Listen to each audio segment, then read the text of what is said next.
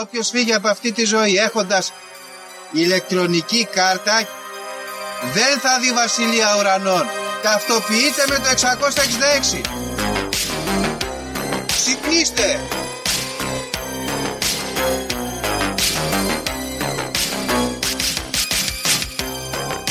Αν διαβάζεις το σπίτι τα σύμπαντα είναι άπειρα. Εγώ σου λέω είναι 7. Γιατί; Γιατί αυτές είναι οι γνώσεις μου. Βαριά με τη συζήτηση για το αν είναι επίπεδο. Είναι επίπεδο τελείω. Και όποιος πιστεύει το αντίθετο δεν το συζητάμε.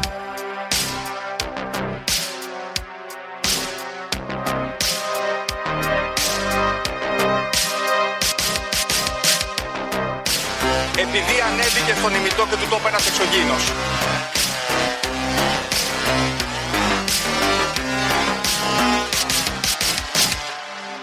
Πραγματική ιστορία κύριε Υπουργέ. Πραγματική ιστορία κύριε Υπουργέ. Πραγματική ιστορία κύριε Υπουργέ. Φίλες και φίλοι, γεια σας και καλώς ήρθατε σε ακόμα ένα επεισόδιο του Conspiracy Club. Είμαι ο Γιώργος και όπως πάντα μαζί μου ο Δήμος. Δήμο, Γεια σου Γιώργο, γεια σας φίλες και φίλοι ακροατές, ακροάτριες, όπου μας ακούτε, σε όλα τα μέρη. Είπαμε ότι θα είμαστε τακτικοί στο πρόγραμμα και είμαστε. ναι, είδες, τίμη και φυσικά συνεπής, έτσι όπως πάντα. Ακριβώς, και πράγμα που μας χαρακτηρίζει σαν podcast γενικότερα. ε, Γιώργο, πώς είσαι, όλα καλά; Εδώ, καλά, τελευταίες μέρες σεζόν Δήμο. Θυμάμαι πάντα το τραγούδι του εθνικού τροβαδούρου του Διονύσης Σαββόπουλου που λέει, πώς λέει, πάει το χρυσό καλοκαιράκι και οι τουρίστες φορτωθήκαν το δισάκι. Τους βλέπω να χάνονται στο Λεβασίλεμα καθώς φεύγουν σιγά σιγά. Α, ωραία εικόνα. Ωραία, ωραία. Καλά πάει αυτό. Να δούμε λίγο έμεινε. Ε, εσύ είσαι στην Αθήνα έμαθα. Εγώ, ναι, για λόγους έτσι ανίποτους, θα έλεγα. Είμαι πάλι Αθήνα, δυστυχώς ή ευτυχώς. Μάλιστα. Και όλα καλά. Γενικά έχει πιάσει και το φθινοποράκι. Ναι. Αυτό που έλεγες πριν, δηλαδή, εγώ το συνδυάζω και με τον καιρό. Σωστό. Και εδώ στην Αθήνα έχει πιάσει και λίγο κρύο, θέλει λίγο κουβερτούλα πλέον. Μμ. Αλλάζει το σκηνικό. Εμένα, μ' αρέ- εμένα επειδή μου αρέσουν όλες τις εποχές, μου αρέσουν και αυτές οι αλλαγές. Ναι, εντάξει, εντάξει. Λοιπόν, να δούμε τώρα τι, τι έγινε αυτή η εβδομάδα, Δημο. Έγιναν πράγματα. Έγιναν, ξέρω εγώ, κάτι έγινε. Ε, Καταρχάς, έχω ένα, ένα νέο μπρος πίσω, θα έλεγε κάποιος. Δεν ξέρω πώς νιώθω γι' αυτό, ήθελα και τη γνώμη σου δηλαδή. Σημερινό, φρέσκο, φρέσκο. Ε, έγινε μια συναυλία του Θανάση του Παπακοσταντίνου στη Θεσσαλονίκη. Δεν ξέρω αν έμαθες. Όχι, δεν άκουσα κάτι Ωραία, σχετικό. πήγε ο Θανάσης στο Απιθύτα να κάνει μια συναυλία στα πλαίσια της διαμαρτυρίας για την μπατσοποίηση των πανεπιστημίων. Ωραία. Μπήκανε με λακτίσματα οι αστυνόμοι και πετάξαν εκεί δακρυγόνα μέσα στο πλήθος και έγινε χαμός. Πέσαν και κάτι φάπες κτλ. Δεν θρυνήσαμε θύματα, το οποίο είναι λίγο παράδοξο γιατί είχε πάρα πολύ κόσμο και πετάξαν τα δακρυγόνα εκεί μέσα στο πλήθος και θα μπορούσαν να είχαν υποδοπατηθεί, ας πούμε. Αλλά τέλος πάντων εντάξει, καλά πήγε, δεν σκοτώθηκε κανείς. Και σήμερα κυκλοφόρησε Δήμο μία είδηση που λέει ότι αποσύρεται η αστυνομία από τα πανεπιστήμια. Τι, όντως; Ε, και εγώ αυτό είπα. Κοιμόμουν λίγο την ώρα που το είδα, αλλά μετά που ξύπνησα και το έψαξα, ε, είδα ότι έβγαλε ανακοίνωση η Ελλάς και είπε ότι διαψεύδει τέλος πάντων. Και δεν ξέρω πώς νιώθω, γιατί από τη μία ωραίο είναι να πάρουν λίγο πουλο οι μπάτσε από τα πανεπιστήμια, από την άλλη, ε, στα πλαίσια της βαρετής δυστοπίας που στείλουμε, χρειάζεται αστυνομία στα πανεπιστήμια, δεν γίνεται χωρίς. Λες, χρειάζεται για αυτούς τους Ε, ναι. λόγους. Δεν ξέρω, πολλά ακούγονται τελευταία. Ήταν, είχε γίνει και δήλωση της αστυνομίας τελευταία ότι δεν γίνεται αυτό. Ε; Ή κάνω λάθος. Κάτι τέτοιο είχα διαβάσει. Ναι, κάτι είπαν ότι, Ότι δεν. δηλαδή είναι ανέφικτο το σχέδιο. Ναι, κάτι τέτοιο. Ε, Δεν ξέρω. Ναι, κοίταξε, ε, διαβάζοντας αυτό το ανέφικτο σχέδιο, λέει ότι δεν πληρούνται κάποιες προποθέσει που έχουν ε, ας πούμε μπει, όπως να μπουν τουρνικέ και κάτι τέτοια στις εισόδους των πανεπιστημίων. Α, Ωραίο, τουρνικέ, θα έχει φλάκα. Σαν το ή, γήπεδο. ή- ή να προσλάβουμε και άλλους αστυνομικούς παιδιά, γιατί ως γνωστόν έχουμε έλλειμμα. Ναι. ναι. Ε, Ειδικά τώρα με τις εξαγωγές αστυνομικών που θα κάνουμε, δεν θα είναι αρκετή. Λοιπόν, αυτό είναι ένα που συνέβη. Τι άλλο έχουμε; Κοίτα, Γιώργο, θα, σε, θα διακόψω λίγο τον ρυθμό Ναι. σου. Γιατί μπήκα και εγώ να δω για Ναι, ναι. Και τα νέα ήταν Ναι. διάφορα θέματα τα οποία χαρακτηρίζει η κυβερνηση και ο κύριος Μητσοτάκης, ο βασιλιάς αυτής της χώρας, ως fake news και γενικά έχει γίνει αγαπημένη τους λέξη. Το λένε όλοι, fake news, πάρα πολύ καλό. Ναι, είναι, είναι κάποια τεχνική Τραμπ. Ε, βέβαια. Πρέπει να αρχίσουμε να βλέπουμε τον Κυριάκο Μητσοτάκη με άλλο τρόπο. Κοίταξε, είναι μία από τις εισαγωγές στον πολιτικό χώρο του Ντόναλτ τα fake news και χαρακτηριστικό, εγώ θα έλεγα, αυτής της εποχής. Ναι, δηλαδή ε, είδα 4-5 διαφορετικά νέα fake news οι δηλώσεις για Τουρκία. Ο, ο Μητσοτάκης στον ΟΗΕ, η απάντηση στα fake news. Ήταν για 7-8 διαφορετικά θέματα. Με λίγη υπερβολή. Εντάξει, υπήρξε μια ένταση εκεί με τον Ρεζέπ Ταγί Ερντογάν και στον ΟΗΕ που μαζευτήκαν όλοι εκεί παρέα. Ε, Χαρακτηρίσαν τις δηλώσεις τους ως fake news, παίχτηκε αυτή η φασούλα. Μ' αρέσει που υπάρχει αυτό το beef μεταξύ Ερντογάν και Μητσοτάκη. Όσο παραμένει έτσι ας πούμε αυτό το beef και δεν έχουμε χειρότερα, έχει πλάκα, είναι σαν τους τράπερ που πλακώνονται, πλατρακώ- πλακώνονται οι πρωθυπουργοί. Έχει ενδιαφέρον. Καλό. Είναι μία κόντρα χειρότερη από Light Sneak, εγώ θα πω. Ναι. Ωραίο. Α, να τι έγινε Δήμο. Πολύ σημαντικό. Ξεκίνησε το GNTM. Πώς σου φαίνεται; ναι, και να σου πω ότι μου άρεσε εμένα που το είδα. Είδε- ότι είδες την το- πιο λογική. Είδες το επεισόδιο. Όχι, δεν είδα το επεισόδιο. Αλλά την πιο όμορφη κριτική για το, για το GNTM την έκανε η κυρία Πατούλη, η οποία το χαρακτήρισε σκουπίδι. Δυνατό. Πω, πω. πω. Έχουν χωρίσει με τον Πατούλη. Ε, εντάξει, συγγνώμη, δεν ξέρω τι Ναι, είναι βέβαια. η γυναίκα στο Έχουν επώνυμο. πάρει διαζύγιο και έχει βρει καινούριο αμόρε είδα στο gen.gr. Το οποίο μαλάκα πόσο πιο χαμηλά να πας από το να κάνεις μια εκπομπή και η, η κυρία Πατούλη να πει ότι η εκπομπή σου είναι σκουπίδι; Ναι. δεν πάει πιο κάτω. Κοίτα, ε, εγώ έχω μια σχέση μίσου και πάθους με αυτά τα πράγματα. Δηλαδή δεν θέλω καθόλου, με πιάνει μια ιδέα μεγάλη. Αλλά ταυτόχρονα δεν μπορώ να μην τα παρακολουθώ λίγο. Έτσι τα αποσπάσματα, δηλαδή, τα best of, τα highlights.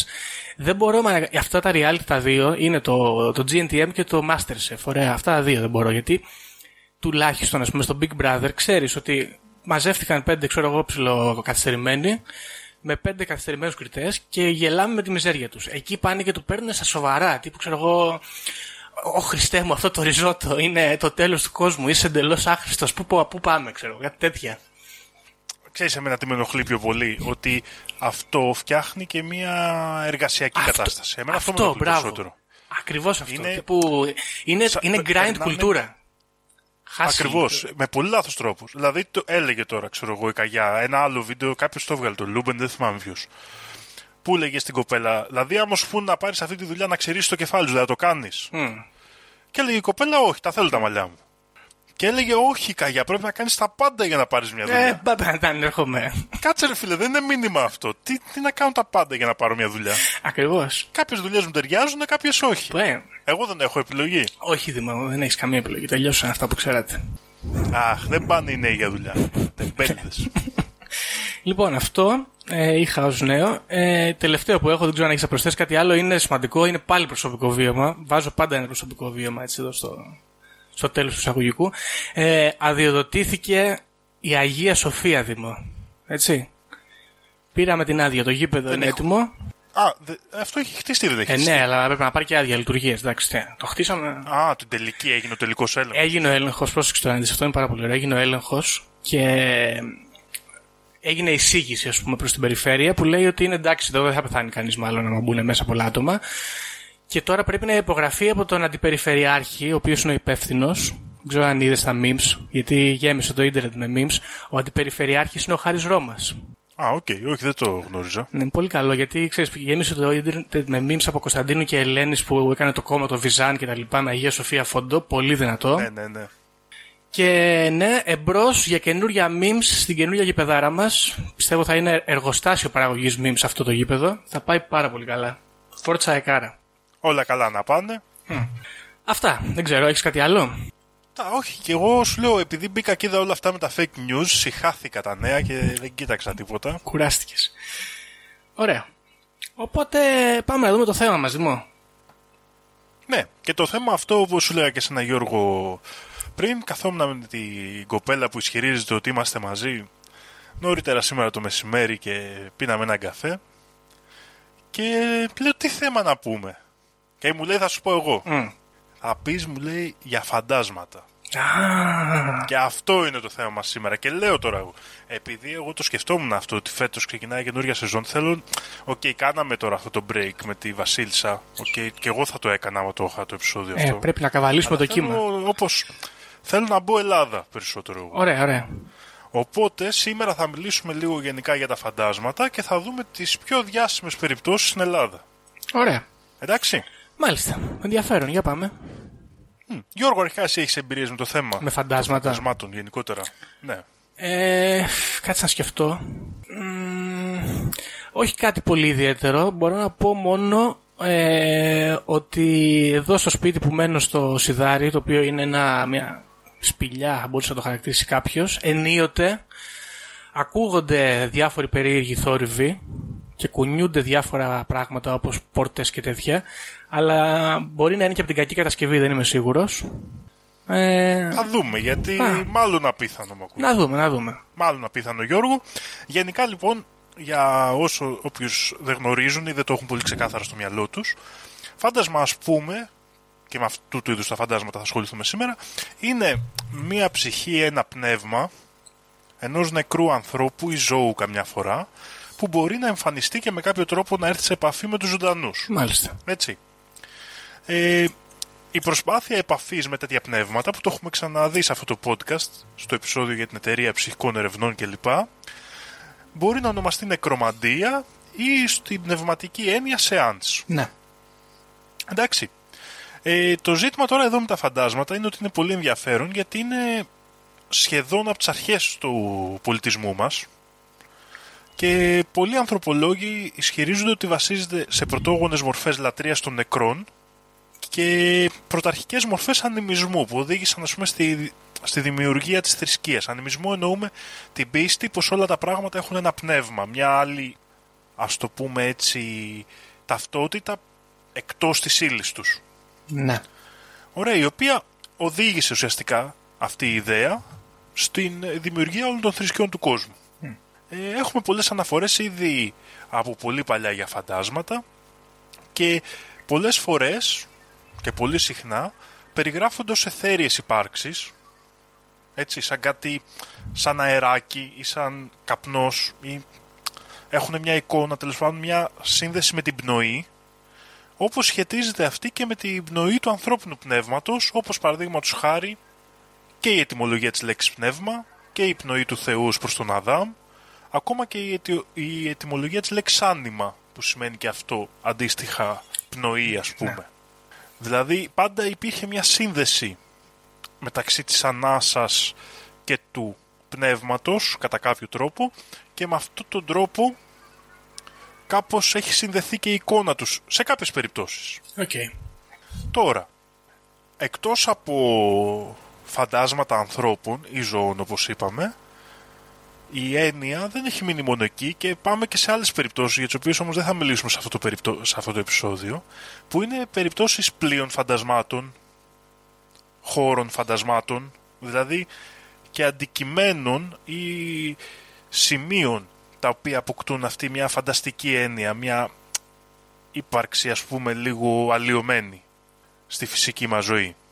Έτσι, ειδικά το θέμα των πλοίων φαντασμάτων είναι πάρα πολύ ενδιαφέρον για το πόσο συχνά γίνεται ακόμα και σήμερα. Ναι, ισχύει. Και α, νομίζω το αξίζει επεισόδιο. Λοιπόν, τώρα, οι σύγχρονοι ερευνητές Γιώργου έχουν καταχωρήσει τα φαντάσματα σε πέντε κύριες κατηγορίες. Ναι. Μία από τις πιο κλασικές είναι αυτή η οποία είναι, ας το πούμε, μία διαδραστική προσωπικότητα. Δηλαδή, βλέπω εγώ, παραδείγματος χάρη, τον νεκρό μου παππού και μπορώ να επικοινωνήσω μαζί του. Το χαρακτηριστικό αυτών των φαντασμάτων είναι ακριβώς ότι κρατάνε τη μορφή που είχαν όταν είναι ζωντανοί. Και αυτά τα φαντάσματα μπορούν να μιλήσουν, να περπατήσουν και κάποιες φορές επικοινωνούν και με τους ζωντανούς. Όχι απλά φαίνονται, αλλά μπορούν και να μιλήσουν κανονικά. Οκ. Μετά, υπάρχουν φαντάσματα τα οποία εμφανίζονται μέσα σε φωτογραφίες. Μμμ. Χωρίς να το γνωρίζεις εσύ ότι αυτό που βλέπεις είναι φάντασμα, παρά μόνο παίρνεις ένα αίσθημα ότι κάτι τρέχει, ότι κάτι πάει στραβά. Οκ, δεν εννοούμε ότι έβγαλα μια φωτογραφία και υπήρχε και μια μορφή που δεν υπήρχε δίπλα μου. Μπορεί και αυτό, αλλά μπορεί και σε μια φωτογραφία που βλέπεις αυτό που υπάρχει μέσα να είναι φάντασμα και να μην το ξέρεις. Ωραία. Οκ. Εντάξει. Ε, αυτές οι περιπτώσεις εμφανίζονται κυρίως όταν λαμβάνονται φωτογραφίες σε παλιά κτίρια ή ιστορικά μέρη και τέτοια πράγματα. Ναι. Υπάρχουν ένας άλλος τύπος φαντασμάτων είναι αυτά που φαίνονται σαν μια ομίχλη ή σαν, μια, σαν ένας, ένας καπνός, ας το πούμε έτσι. Αυτά έχουν το χαρακτηριστικό, λένε οι ερευνητές, να κάνουν το χώρο να τον αισθάνεσαι πιο, Πιο κρύο, κρύο, ναι. αρκετά συχνά και εμφανίζονται τη νύχτα κυρίως σε στοιχειωμένα σπίτια. Κάποιοι μάλιστα ισχυρίζονται ότι αυτή δεν είναι ξεχωριστή μορφή φαντάσματος, αλλά είναι μια ενδιάμεση μορφή εμφάνισης και εξαφάνισης φαντασμάτων. Οκ. Αυτό δεν το πιάσα εγώ. Ότι μετατρέπονται έτσι τα φαντάσματα, δηλαδή σε αυτή την Α, εικόνα σαν ομίχλη, όταν εμφανίζονται και εξαφανίζονται στον ε, φυσικό μας εκεί κόσμο. που μπαινοβγαίνουν μεταξύ από τις δύο διαστάσεις, ας πούμε, κάπως. Κάπως έτσι ας το Ναι. πούμε. Λοιπόν, μια άλλη πολυτυπική ε, κατηγορία με ξεχωριστό ενδιαφέρον είναι οι φωτεινές σφαίρες. Τις οποίες Γιώργο δεν ξέρω αν τις έχεις πετύχει πουθενά, γίνεται χαμός γενικά Χαμός γίνεται. από εμφανίσεις Ναι. τέτοιες. Από εμφανίσεις φωτεινών σφαιρών, άμα το δεις είναι τεράστιο ζήτημα συνωμοσιολογικό. Ναι. Και κάποιοι ισχυρίζονται ότι είναι φαντάσματα. Αυτές οι φωτεινές σφαίρες που εμφανίζονται, που άλλοι ισχυρίζονται ότι είναι UFO κλπ. Οι ερευνητές που ασχολούνται με φαντάσματα ισχυρίζονται ότι αυτά είναι ψυχές και συνήθως αυτές οι σφαίρες δεν αλληλεπιδρούν με κανέναν άλλο τρόπο εκτός από το να εμφανίζονται και να εξαφανίζονται αφού κάνουν κάποιες κυκλικές κινήσεις στο Οκ. χώρο. Η τελευταία κατηγορία φαντάσματος που ίσως να σε αφορά Γιώργο Ναι. είναι το poltergeist, πολύ γνωστό, το οποίο poltergeist προέρχεται από τη γερμανική λέξη που σημαίνει θορυβόδες φάντασμα και συνήθως είναι σατανικά πνεύματα τα οποία θέλουν να σου δημιουργήσουν αναταραχή και γι' αυτό ε, πετάνε πράγματα μέσα στο σπίτι σου, ανοιγοκλίνουν πόρτες και έχουν διάφορες άλλες τέτοιες συμπεριφορές με τις οποίες θέλουν να σε κάνουν ανήσυχο αλλά και να τα προσέξεις. Δεν είναι φαντάσματα δηλαδή που βρίσκονται τυχαία. Έχουν συνήθως κάποιο σκοπό. Ναι. Και αυτό είναι μια τεράστια διάκριση στα φαντάσματα είναι η αλήθεια. Το ότι κάποια πνεύματα θεωρούνται καλά, ενώ κάποια άλλα θεωρούνται κακά. Να ρωτήσω κάτι τώρα, μιας και είπες αυτό το κακά. Είναι, θεωρούνται όντως, ας πούμε, μοχθηρά ή θεωρούμε ότι ζητάνε, ας πούμε, τύπου εκδίκηση, κάτι τέτοιο; Ε, αυτό δεν είναι κάποιο είδους μοχθηρότητα. Ε, παιδί μου, αδικήθηκε. Ο άνθρωπος έχει νευριάσει. Δεν είναι, ε, ξέρεις, δεν είναι inherently evil, ας πούμε, με αυτή την έννοια. Α, ναι. Κοίτα, συνήθως οι, περισ- οι περισσότερες έτσι, εκφάνσεις μοχθηρότητας έχουν να κάνουν με κάποιο άδικο θάνατο του, της ψυχής που μετατράπηκε αργότερα σε φάντασμα. Okay. Αυτό όμως μπορεί να μην ε, απευθύνεται αυτό το μίσος στους ανθρώπους που το προκάλεσαν, αλλά σε οποιονδήποτε άνθρωπο, ας πούμε, εμφανίζεται στο χώρο Στοιχιώνεται, ναι. που στοιχιώνεται από αυτό το φάντασμα. Ε, οπότε μπορεί να δημιουργείται, ας πούμε, μια κατάσταση, ας το πούμε έτσι, κακού με την πραγματική έννοια. Ναι, κατάλαβα. Έτσι. Γενικότερα όμως, συνήθως ισχυρίζεται και αυτό υπάρχει και στη δική μας ελληνική παράδοση, το φάντασμα δημιουργείται όταν ε, με κάποιο τρόπο έχει έναν μεγάλο πόνο, μια μεγάλη στεναχώρια και τέτοια πράγματα.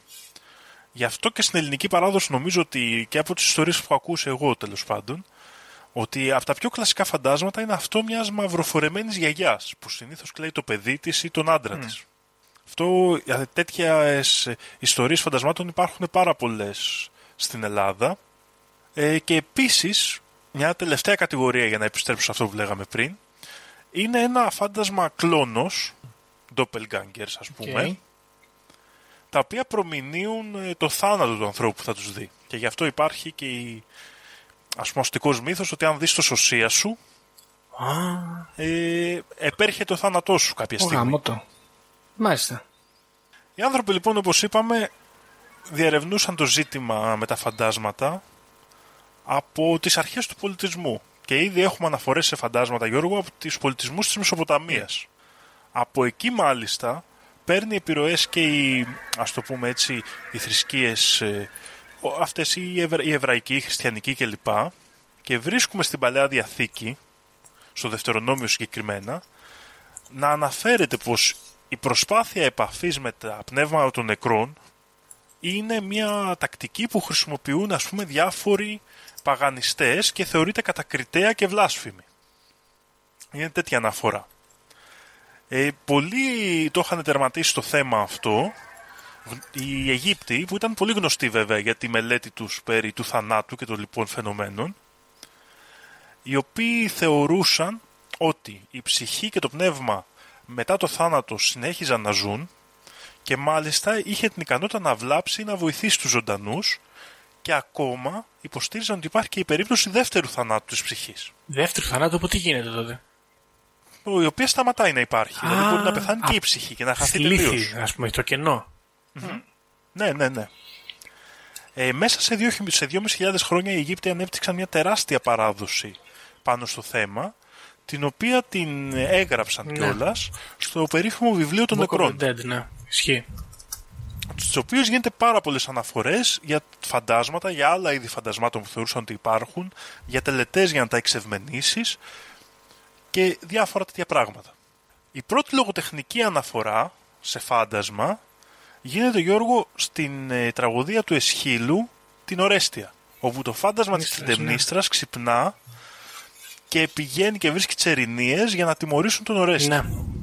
Οι Ρωμαίοι αντίστοιχα ε, απέκτησαν από τους Έλληνες θεωρίες περί φαντασμάτων και φτάνουμε στο Μεσαίωνα όπου πλέον μέσα στο χριστιανικό αίσθημα της εποχής τα φαντάσματα επιστρέφουν στην παράδοση αλλά είναι πλέον ψυχές που βασανίζονται στο καθαρτήριο. Μμ. Και μάλιστα η εμφάνισή τους έχει να κάνει με το αμάρτημα στο οποίο ας το πούμε έτσι εξαγνίζονται. Ναι. Εντάξει, συγκεκριμένα υπάρχουν πάρα πολλές ιστορίες από εκείνη την περίοδο όπου οι ιερείς πηγαίνουν στα φαντάσματα, τα εξομολογούν έτσι ώστε αυτά να επιστρέψουν στο παράδεισο. Οκ. Δηλαδή συνήθως η εμφάνιση φαντάσματος δείχνει ότι κάποιος δεν ήταν τόσο καταδικασμένος ώστε να πάει στην κόλαση αλλά έχει κάποιο αμάρτημα που τον βασανίζει OK, OK. και τον συνδέει ας πούμε με το φυσικό κόσμο για να μπορέσει να εξομολογηθεί και να πάρει ας πούμε τη χάρη και να επιστρέψει στον παράδεισο. Εντάξει, φυσικά όμως το μεγαλύτερο κομμάτι της παράδοσης που έχουμε σήμερα, πολύ πιθανό να το έχεις αντιληφθεί, προέρχεται από το χώρο του πνευματισμού και από τις εταιρείες που άρχισαν να μελετάνε αυτά τα πράγματα, καθώς εκεί έγινε μια μεγάλη προσπάθεια να γίνει επικοινωνία με τους νεκρούς. Δημιουργήθηκαν αυτά που λέγαμε και στο επεισόδιο με τον Άγγελο Τανάγρα, τα medium, η ενδιάμεση και όλα αυτά τα κλασικά. Ενδιαφέρον εδώ αποτελεί η θεωρία του, του ερευνητή Ρισέ, που τον είχαμε αναφέρει και τότε, η θεωρία δηλαδή του εκτοπλάσματος. Μπράβο, ναι. Εδώ θέλω να πω ότι το εκτόπλασμα κατά τον Ρισέ δεν είναι υλικό φαντασμάτων. Τα φαντάσματα κατά τον Richet είναι ψυχή. Οκ. Τι είναι λοιπόν το εκτόπλασμα; Εκτόπλασμα είναι μια ουσία που εκκρίνεται από τον ενδιάμεσο, η οποία καλύπτει την ψυχή του φαντάσματος και με αυτόν τον τρόπο του επιτρέπει να έρχεται σε επαφή με τον υλικό κόσμο. Α, είναι ο αγωγός, ας πούμε. Που... βγει- Μμμ, μάλιστα. Ακριβώς. Και του δίνει μορφή, καλύπτει δηλαδή το φάντασμα ώστε να του δώσει μορφή και να εμφανιστεί, το κατά τα άλλα αόρατο, και του δίνει την ικανότητα να πιάνει πράγματα, Οκ. να μιλάει. Ναι, ναι, ναι. Εντάξει. Άρα το εκτόπλασμα κατά τον Richet είναι η ουσία με την οποία πρέπει ένα medium να περιντύσει Το πνεύμα. την ψυχή ενός νεκρού για να μπορέσουμε να επικοινωνήσουμε μαζί τους. Μάλιστα, να ρωτήσω κάτι. ε, το εκτόπλασμα έχει αποτυπωθεί, ας πούμε, σε ταινίες και τέτοια ως μια χλαπατσοειδής ουσία. Ναι. Ο Richet το περιγράφει κάπως; Ο Richet το περιγράφει, ανά, έχει μάλλον ε, και διάφοροι άλλοι ερευνητές, όχι μόνο ο Richet, που μελετούσαν το εκτόπλασμα, λένε ότι ανάλογα την πυκνότητα με την οποία περιβάλλει σε ένα φάντασμα, αλλάζει και η μορφή του. Και μπορεί να είναι από μία λεπτή ομίχλη έως ένα παχύ λευκό στρώμα. Οκ. Εντάξει. Αυτή η γλιτσερή ουσία, Γιώργο, που είναι το εκτόπλασμα, προέρχεται από τους Ghostbusters. Ναι, σωστά. Αλήθεια. Δεν είναι. Αυτή, αυτό το πράσινο ζελέ που αφήνει πίσω τα φαντάσματα εμφανίστηκε πρώτη φορά στους Ghostbusters και έχει καθιερωθεί ας πούμε, να θεωρείται η μορφή του εκτοπλάσματος. Καλή ιδέα πάντως, καλή ιδέα. Υπάρχει και σε πολλές φωτογραφίες, οι οποίες κάποιες έχει αποδειχθεί από κάποιους ανθρώπους ότι πιθανότητα είναι και ψευδείς, είναι κατασκευασμένες. Εμείς δεν είμαστε εδώ για να κρίνουμε τέτοια πράγματα, όπως έχουμε ξαναπεί. Η επιστήμη, φυσικά, Γιώργο, τι θα έλεγε για αυτά τα Ε, πράγματα; εντάξει. Τι να πει. Μασόνι, Δημό. Θα έλεγε ότι δεν υπάρχουν. Κάνει όμως κάποιες ωραίες παρατηρήσεις, τις οποίες θέλω να αναφέρω εδώ, πριν περάσουμε στα δικά μας, τα ελληνικά. Οι οποίες είναι ότι τα φαντάσματα κατά συντριπτική πλειοψηφία εμφανίζονται σε ανθρώπους μεγαλύτερης ηλικίας. Και έχει γίνει μια σύνδεση των φαντασμάτων και της άνοιας. Α, ωραίο, πονηρό. Τώρα, γιατί είναι ενδιαφέρον αυτό; Γιατί φυτά που χρησιμοποιούνταν στη μαγεία και σε διάφορες τελετές, όπως η Ντατούρα, έχουν δείξει ότι έχουν λειτουργία παρόμοια με αυτή της άνοιας. Οκ. Και σε περι, κατά περιπτώσεις μπορούν να οδηγήσουν σε αυτές τις σε αυτού του συγκεκριμένου είδους ε, οφθαλμαπάτες που μοιάζουν με φαντάσματα. Μμ. Οπότε απλά τριπάρουμε, ας πούμε, λέει η επιστήμη. Ναι, Εντάξει. Μια άλλη περίπτωση που μπορεί να δημιουργήσει τέτοιες οφθαλμαπάτες είναι ο- η δηλητηρίαση από μονοξίδιο του άνθρακα. Ναι, οκ, ναι. Το έχουμε ξαναπεί κάπου Με αυτό. έρευνες που έχουν γίνει. Ναι. Νομίζω το έχουμε ξαναναφέρει κι εμείς. Ναι. Κάποιο σχόλιο εδώ, Γιώργο, μέχρι εδώ, Γιώργο, για τη γενική θεωρία περί των φαντασμάτων; Έχω, έχω ένα. Γιατί πριν ε, με έπιασες έτσι εξαπίνεις και δεν το σκέφτηκα απευθείας. Φωτεινές σφαίρες, Δήμο. Είναι αυτό που λένε στα εγγλέζικα Willow Wisp. Το έχεις ακούσει ποτέ; Ναι, ναι, ναι. Μμ, Οπότε είναι ας πούμε μέρος ε, παράδοσης έτσι λαϊκής. Ε, σφαίρες τέτοιες οι οποίες εμφα- περιέχουν, ε, μάλλον αποτελούν ψυχές νεκρών, κυρίως μάλιστα στην κεντρική Ευρώπη νομίζω αποτυπώνεται αυτή η μυθολογία. Οι νεκροί αυτοί συνήθως δεν είναι και πολύ καλύτεροι τύποι.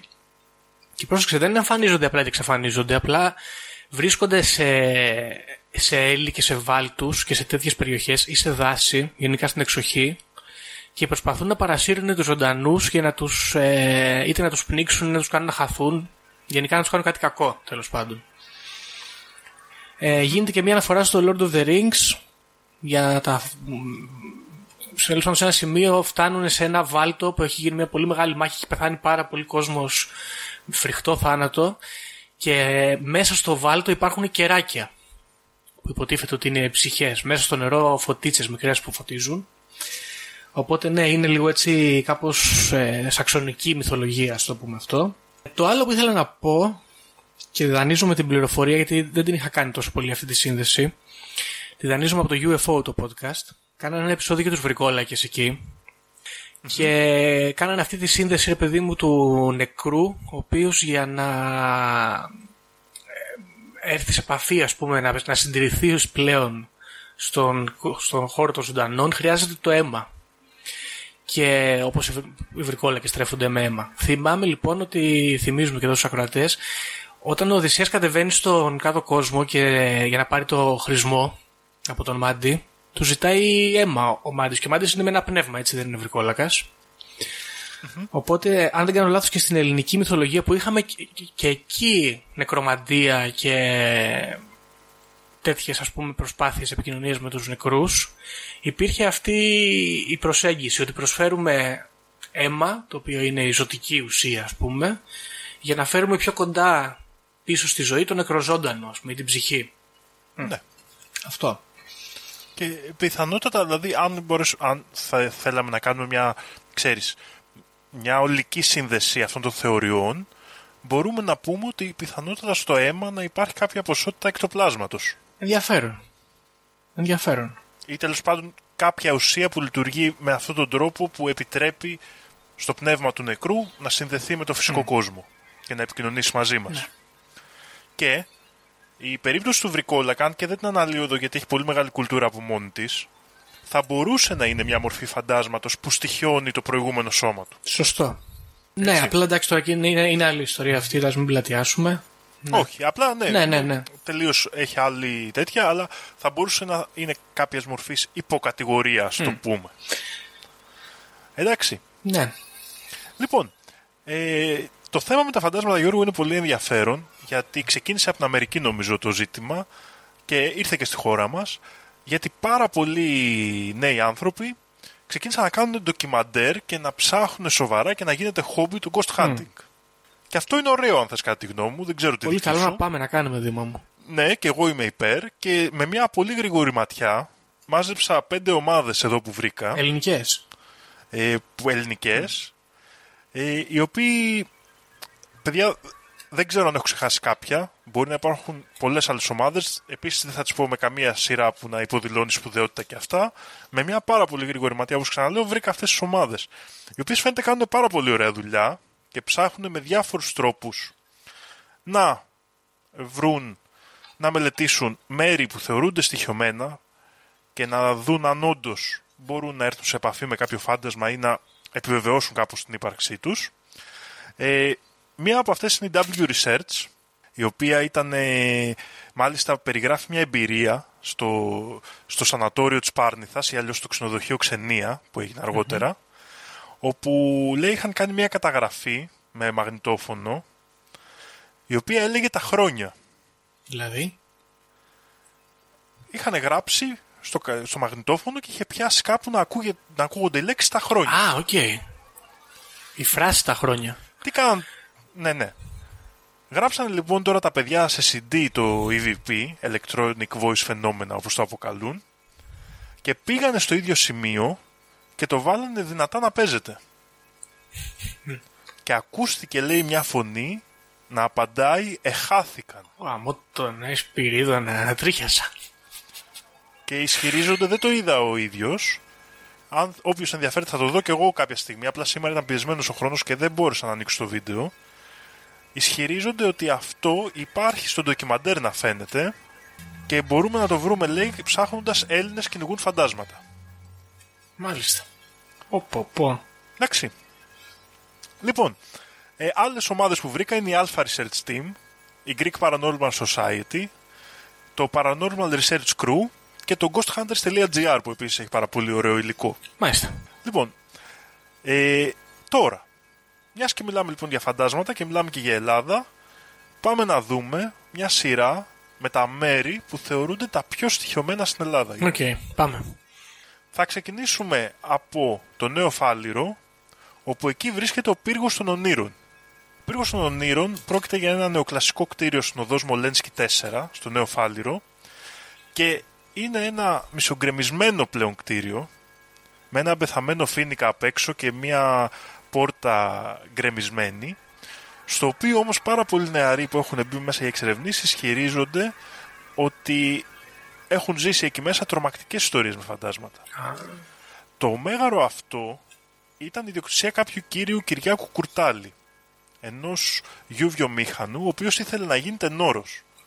Όμως ο πατέρας του δεν τον άφησε και αυτός από τότε κάπως έχασε την ε, όρεξη για ζωή και έγινε μίζερος και μισάνθρωπος. Πω, πω, για την τέχνη. δεν- Ζούσε μόνος του σε αυτόν τον πύργο και κάποια στιγμή κα- προσπάθησε να γίνει και κά- κάποιο τοπικό αξίωμα, δήμαρχος, βουλευτής, Οκ. κάτι τέτοιο. Από όταν, ε, επειδή απέτυχε η προσπάθειά του, μάλιστα λένε για λίγους ψήφους, αποτραβήχτηκε τελείως και έζησε μέσα στο σπίτι του τελείως μόνος του. Οι άνθρωποι τον έβλεπαν μόνο να βγαίνει στο μπαλκόνι του και πολλοί ισχυρίζονται ότι τραγούδαγε άριες στο μπαλκόνι. Μαλάκα. Αυτό θεωρείται ότι είναι και το στοίχειωμα που κάνει αυτή τη στιγμή στον πύργο, ότι βγαίνει πολλές φορές τα φαντάσματα σαν φάντασμα στο μπαλκόνι του και τραγουδάει άριες και ότι αν κάποιος μπει μέσα θα εμφανιστεί μπροστά του λέγοντάς του μακριά από τον πύργο, του, από τον πύργο μου είναι δικός μου. Οκ. Αυτό ας πούμε θα ήταν poltergeist. Αυτό... Poltergeist, ναι, Επειδή πιθανότατα. τραγουδάει ή θα ήταν διαδραστικό Ναι, ίσως. ναι, ναι. Επειδή έχει, αυτό ήθελα να πω, επειδή έχει την προσωπικότητα και τη μορφή, μάλλον είναι μια, ένα διαδραστικό Οκ. φάντασμα. Γιατί συνεχίζει να κρατάει την προσωπικότητά του, Ναι, καταλαβαίνεις. ναι, ναι. Ενώ το poltergeist συνήθως δεν έχει καν μορφή. Ωραία. Έχει απλά την επιρροή στο περιβάλλον που είναι επιθετική. Ε, δεύτερο, αλλά δεν ξεκίνησα με αυτό γιατί παρά είναι διάσημο, α, είναι φυσικά το μέγαρο και ο πύργος της Δουκής Πλακεντίας. Βεβαίως. Έτσι. Η περσόνα της Δούκης Πλακεντίας είναι μια αλόκοτη για την οποία έχουμε μιλήσει σε διάφορα επεισόδια, όπως στο επεισόδιο για τη σπηλιά Νταβέλη. Και η γνωστή αυτή φιλελληνίδα, ας πούμε, έφτασε μέχρι την Αθήνα για να ζήσει μόνο με την κόρη της. Και έχτισε πολλά σπίτια Μεταξύ αυτών έναν πύργο με το όνομα το Καστέλο της Ροδοδάφνης. Ωραία. Η ίδια δεν πρόλαβε να το δει ολοκληρωμένο. Πρόκειται για τον πύργο της Δούκισσης Πλακεντίας κοντά στη σπηλιά του Νταβέλη. Και εδώ ποιο είναι το στοιχείο ας πούμε, που την έκανε να στοιχειώνει τον κόσμο ήταν ο θάνατος φυσικά της κόρης της. Οκ. Ο πόνος της ήταν τόσο μεγάλος, λέει, λέγεται, που την ταρίχευσε και την κράτησε μαζί της στο σπίτι της στην οδό Πειραιός. Όταν κάηκε όμως το σπίτι, γιατί είχε εξασφάσει μια φωτιά εκεί πέρα, κάηκε και η σωρός της κόρης Ναι. της. Και τότε η δούξα της Πλακεντίας μεταφέρθηκε στο σπίτι της στα Ηλίσια και τότε, μάλιστα, λέγεται ότι ξεκίνησε να πραγματοποιεί μυστήρια συμπόσια με διάφορους ύποπτους καλεσμένους και ότι μέσω τελετών προσπαθούσε να επαναφέρει στη ζωή την κόρη Ωραίο. της. Ω, πολύ ωραίο. Έτσι. Ε, σήμερα η δούξα της Πλακεντίας αποτελεί ένα φάντασμα θα λέγαμε αρχετυπικό γιατί εμφανίζεται σαν μια γυναίκα με λευκό μανδύα και πέπλα η οποία θρηνεί και ψάχνει για την κόρη της στα πρόσωπα των επισκεπτών του πύργου της. Ε, έχω μια ερώτηση. Δεν, έχω, δεν τον έχω δει ποτέ αυτό. Ε, Στέκει σαν κτίριο κανονικά αυτό ή είναι γκρεμίσματα, ας πούμε; Ναι, ναι, ναι. Όχι, όχι. Είναι σε πολύ καλή κατάσταση. Νομίζω μέχρι πρόσφατα είχε στούντια τσέρτ στο ισόγειο. Μπήκαν εκεί μαζί με το φάντασμα και αυτοί οι θεόφοβοι. Το χρησιμοποιούσαν ναι, για να γυρίζουν έργα. Φαντάζομαι όχι το βράδυ. Α, το βράδυ σκάει με το πνεύμα. Σωστό, εντάξει, λογικό. Α, ωραίο είναι. Έτσι, για στοιχειωμένο σπίτι, full καλό. Μ, Μάλιστα. Λοιπόν, ένα άλλο σκηνικό για το οποίο θέλω να μιλήσω και η αλήθεια είναι ότι αυτό και μόνο είναι κάτι που θέλω να το ερευνήσω και ο ίδιος. Το λέει όλη η τοπική περιοχή Γιώργο και αν θες και εσύ κάποια στιγμή να πάμε στην Κρήτη να το δούμε Να πάμε. μαζί. Ε, α- αφορά τους δροσουλίτες. Α, ναι, ρε, μαν. Λοιπόν, οι δροσουλίτες ε, εμφανίζονται στο Φραγκοκάστελο που είναι μια περιοχή στον νομό Χανιών κοντά στα Σφακιά. Είναι στα όρια εκεί του νομού Χανιών. Και εκεί υπάρχει ένα μεσαιωνικό κάστρο και είναι ένα φαινόμενο οι δροσουλίτες που εμφανίζονται κάθε Μάιο. Σύμφωνα με το θρύλο λοιπόν πάνω στα τείχη του κάστρου και στο γύρο κάμπου παρατηρούνται σκιές που θυμίζουν πολεμιστές και υπείς με τις πανοπλίες και τα όπλα τους. Οι σκιές, λέει ο θρύλος, είναι τα φαντάσματα της μάχης που έδωσαν εκεί στις αρχές του 19ου αιώνα οι άντρες του Χατζημιχάλη Νταλιάνη εναντίον στους Οθωμανούς του Μουσταφά Ναηλή Πασά στα πλαίσια της ελληνικής επανάστασης και της επιθυμίας των κριτικών να ενωθούν με την υπόλοιπη Ελλάδα. Αυτή είναι η ιστορία λοιπόν. Ε, οι δροσουλίτε υπάρχει και σειρά με τον Πέτρο Φιλιππίδη, αν δεν κάνω λάθος. Και σαν σκιέ στα τείχη εμφανίζονται έτσι. Επί- Ναι, ναι, ναι. Και στον κάμπο δίπλα. Μμ, ωραίο. Καλό αισθέτικ αυτό. Ναι, και η αλήθεια είναι ότι από όλες τις ιστορίες που λέμε, οι δροσουλίτε είναι κάτι σαν τοπική παράδοση στην περιοχή. Δηλαδή, οι περισσότεροι άνθρωποι από εκεί το πιστεύουν. Εγώ έχω γνωρίσει ανθρώπους στη θητεία μου στην Κρήτη που ισχυρίζονταν ότι πάνε σαν happening κάθε Μάιο για να το Α, δουν. πάνε να χαιρετήσουν τα πνεύματα, ωραίο. Γαμάτο βασικά, όχι απλά ωραίο. Υπάρχει, αυτό είναι μια ερώτηση καλή. Υπάρχει μήπως κάποια εξήγηση έτσι, πιο επιστημονική; Δηλαδή να παίζει τίποτα με καμία ησημερία, με τίποτα τέτοιο και να γίνονται πέφτουν σκιές περίεργες. Τώρα, Γιώργο, μου θυμίζεις ένα άρθρο που είχα διαβάσει πάρα πολύ παλιά, πάνω από 10 χρόνια πίσω, και δεν νομίζω ότι μπορώ να το ξαναβρω, το οποίο έλεγε κάτι σχετικό με τη. με το. με, τέλος πάντων, το φως και την περιοχή και τη θάλασσα. Κάτι με την υγρασία ίσως, κάτι τέτοιο. Ναι. Μμ. Ο- Κάτι, κάτι με, το, με τη γωνία της θάλασσας σε εκείνο το σημείο και το φως και ότι λειτουργούσε σαν κάτω αλλά τώρα θα τα θυμάμαι πολύ αφηρημένα. Κατάλαβα, εντάξει, οκ. Δεν ξέρω όμως, ε, αν υπάρχει κάποια πιο επίσημη προσπάθεια. Και επειδή δεν είναι πολύ διαδραστικό και επειδή εμφανίζεται ως σκιά, φαντάζομαι ότι θα μπορούσε να συμβαίνει κάπως έτσι, σε αντίθεση ξέρω εγώ, με το να βλέπεις ένα τύπο στο μπαλκόνι να τραγουδάει όπερα. Ναι, πολύ πιθανό. Λοιπόν, ένα άλλο σπίτι το οποίο εγώ δεν το γνώριζα, αλλά το είδα να αναφέρεται Γιώργο σε πάρα πολλές εξερευνήσεις από τις ομάδες ε, τις ελληνικές, είναι ένα σπίτι στα Λεχόνια του Βόλου. Οκ. Εκεί βρήκα για αυτό το σπίτι, είναι κοντά στο νότιο Πήλιο, δηλαδή στο δρόμο που φεύγουμε από το Βόλο για το Πήλιο.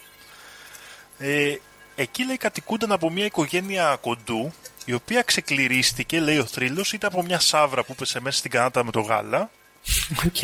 η οποία πέθανε μετά και ήπιαν το γάλα και δηλητηριάστηκαν, ή ότι τους δηλητηρίασε κάποιος εχθρός. Ο θρύλος λέει λοιπόν ότι όποιος έζησε μετά από αυτή την οικογένεια βρήκε περίεργο θάνατο, ενώ επί κατοχής αποτέλεσε αρχηγείο της Γκεστάπο και Έλληνες βασανίζονταν στο υπόγειό του. Και σήμερα λένε όσοι έχουν εξερευνήσει ότι ακούγονται κρότη, βογγητά και είχε από αλυσίδες που σέρνονται στο πάτωμα, το οποίο πάλι είναι πολύ κλασικό χαρακτηριστικό φαντασμάτων. Ναι, ναι. Οι αλυσίδες. Δεν ξέρω πώς έχει καθιερωθεί, δεν βρήκα κάτι σχετικό, αλλά Εντάξει, είναι λίγο κάπως... Ε... Καλά, πρώτα απ' όλα μπορεί να προκύπτει από νεκρούς φυλακισμένους σε πιο μεσαιωνικές καταστάσεις, πέθαν ξεχασμένοι ή κάτι τέτοιο ίσως, σε μπουντρούμια κτλ. Αλλά, ξέρεις, είναι λίγο αυτό το... πα- Έμεινε, ας πούμε, παγιδευμένο το πνεύμα στο εγ- εγκόσμιο και κρατιέται από κάτι, η αλυσίδα πάει κάπως έτσι.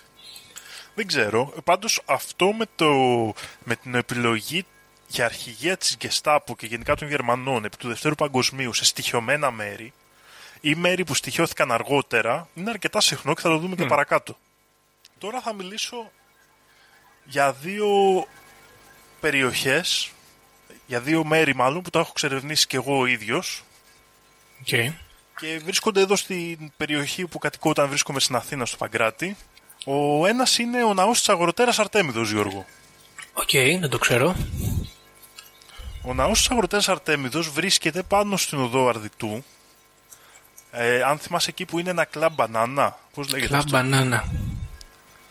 που είναι δεν μου λέει. σε ένα σημείο Κάτι. που είναι τα δύο ρεύματα το ένα πάνω και κάτω και έχει ένα κλαμπ εκεί ανάμεσα, Οκ, σε κάτι σκαλάκια. OK, OK. Τέλ, τέλος πάντων, στην περιοχή του Μέτς δηλαδή, και εκεί ήταν φτιαγμένος ένας από τους πιο μεγαλοπρεπείς και όμορφους ναούς της Αθήνας, σχεδιασμένο από τον Καλλικράτη που είχε σχεδιάσει και τον Παρθενώνα. Οκ. Εκεί λοιπόν οι Αθηναίοι ε, το, τελούσαν τάμα για τη νίκη στη μάχη του Μαραθώνα, καθώς είχαν αφιερώσει στη Θεά Άρτεμις αυτή τη νίκη. Και στο λόφο του Αρδιτού παραδίπλα, που και αυτός έχει πάρα πολλά περίεργα φαινόμενα, τελούνταν τα μικρά ελευσίνια μυστήρια.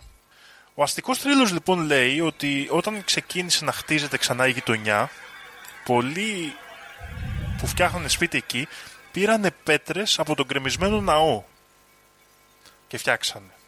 Ναι.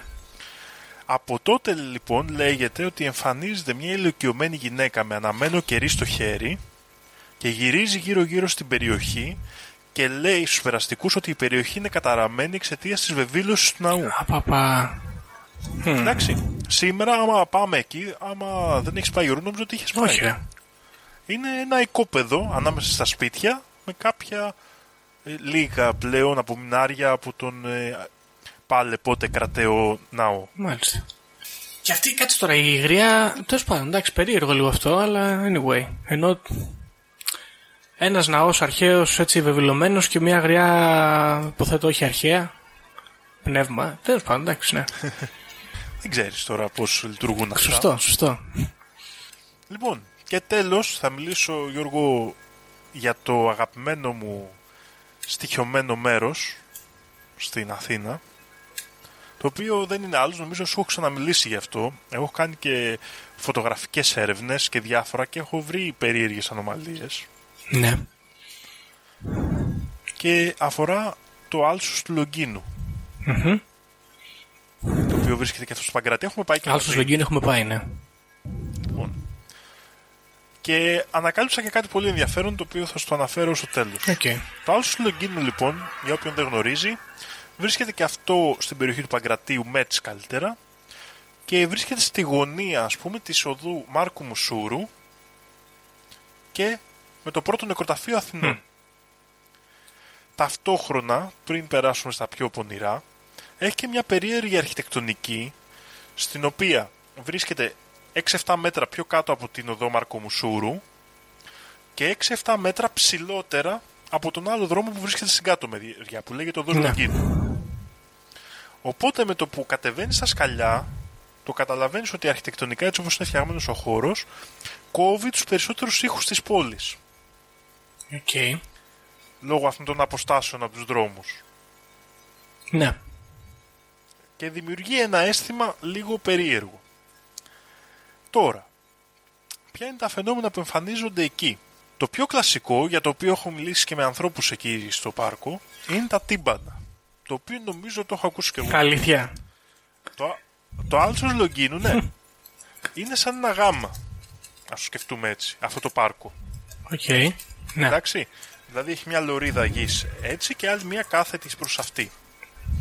Στη γωνία του γάμμα έχει μια πλατιούλα. Αν καθίσεις περίπου στο κέντρο της πλατείας, εκεί που ας το πούμε θεωρητικά είναι κάπου το κέντρο του γάμμα, εμφανίζεται ένας ήχος σαν να ακούγονται κρουστά και τύμπανα. Το περίεργο εδώ ξέρεις ποιο είναι, ότι αν φύγεις λίγο από εκεί, είναι σαν να εξαφανίζει το ήχος. Οκ. Ενώ αν επιστρέψεις εμφανίζεται πάλι.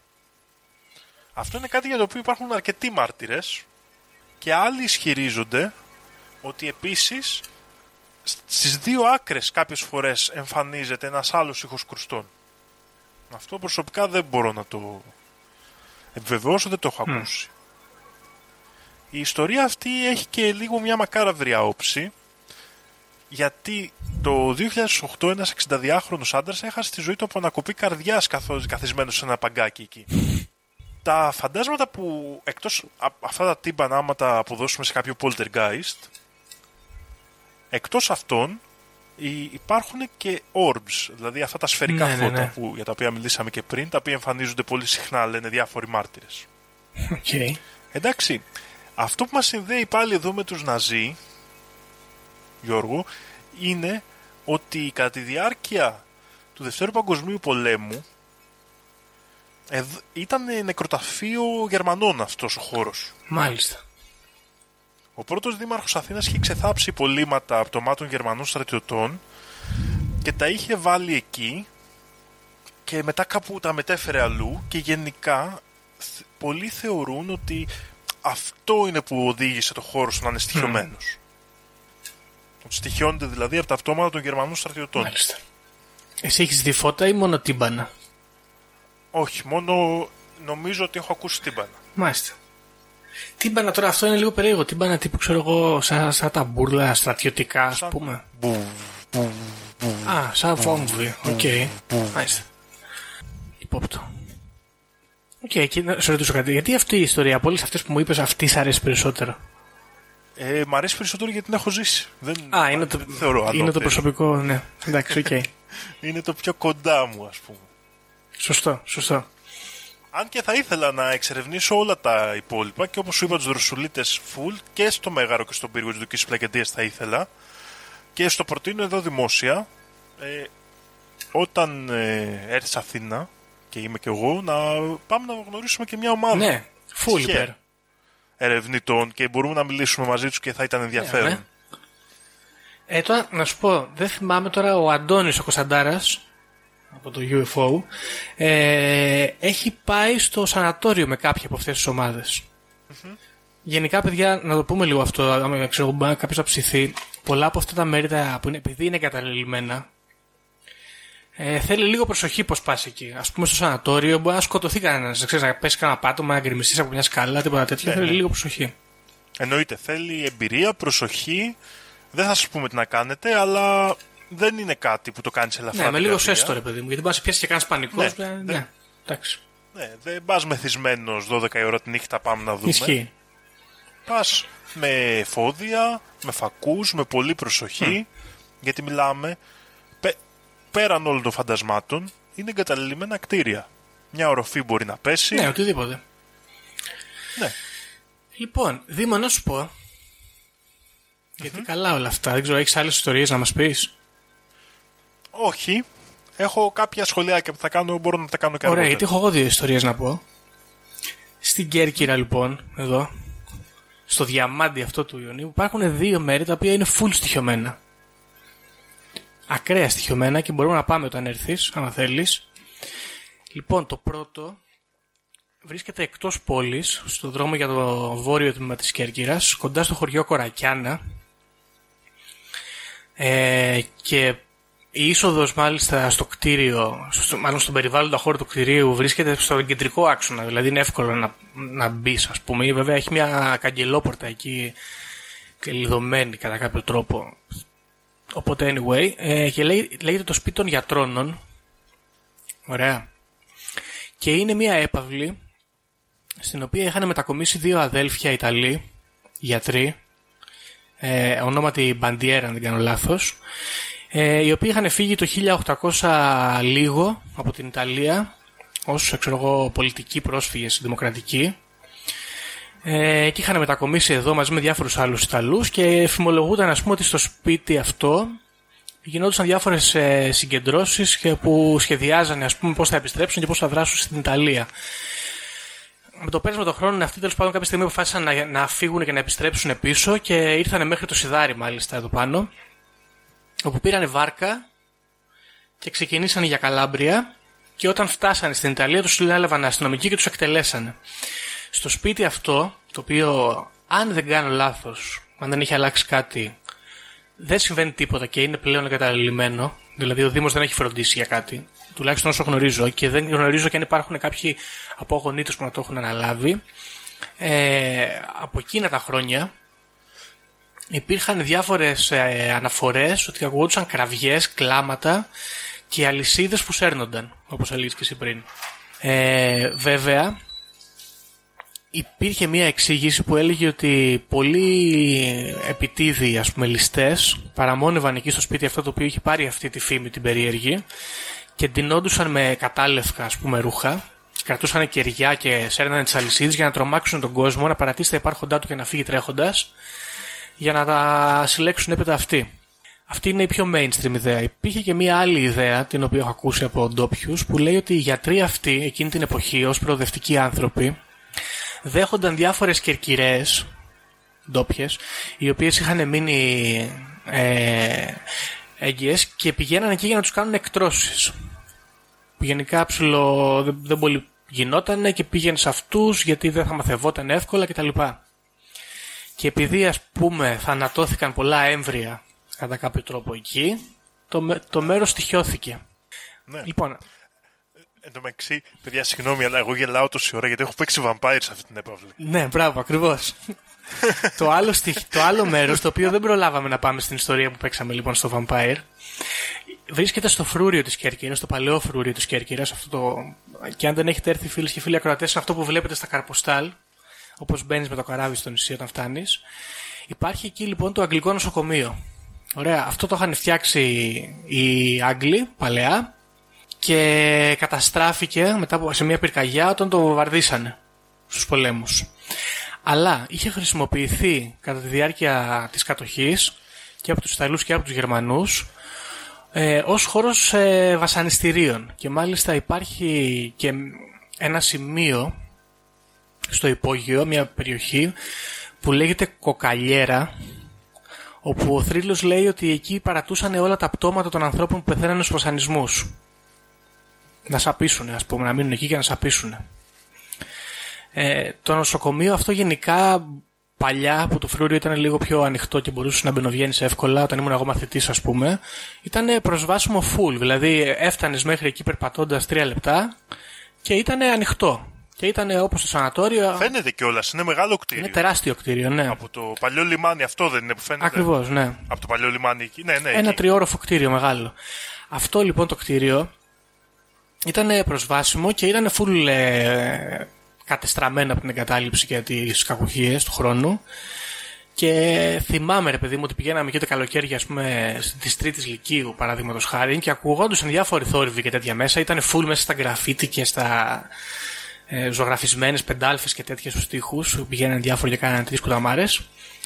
Ε, αλλά υπάρχουν και μαρτυρίες όπου μιλούν, ρε παιδί μου, για φαντάσματα. Όπως ας πούμε ήταν μια φοιτήτρια, γιατί δίπλα, σχεδόν ακριβώς δίπλα, είναι και το Μουσικό Πανεπιστήμιο.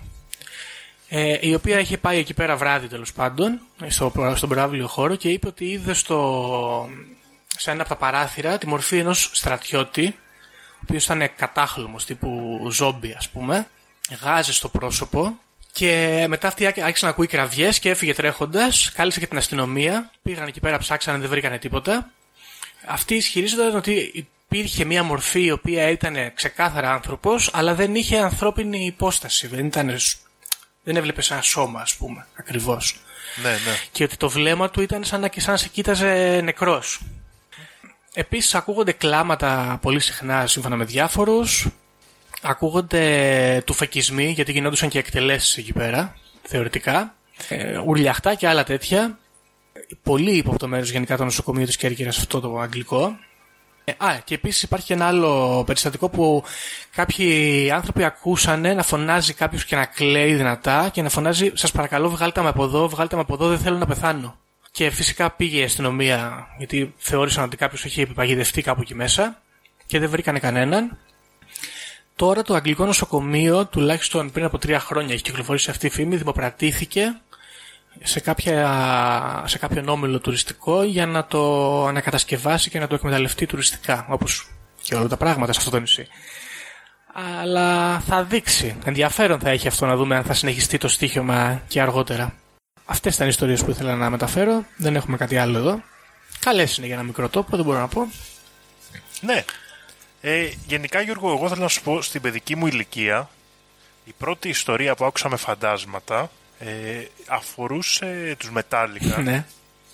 στο οποίο κάποια παιδιά ισχυρίζονταν ότι ακούσανε σε ένα ε, πάρτι Μετάλλικα και μετά κατεβήκανε στο υπόγειο και είδανε μια λευκή άμορφη μάζα και τρομάξανε και ουρλιάζανε. Με τους μετάλλικα.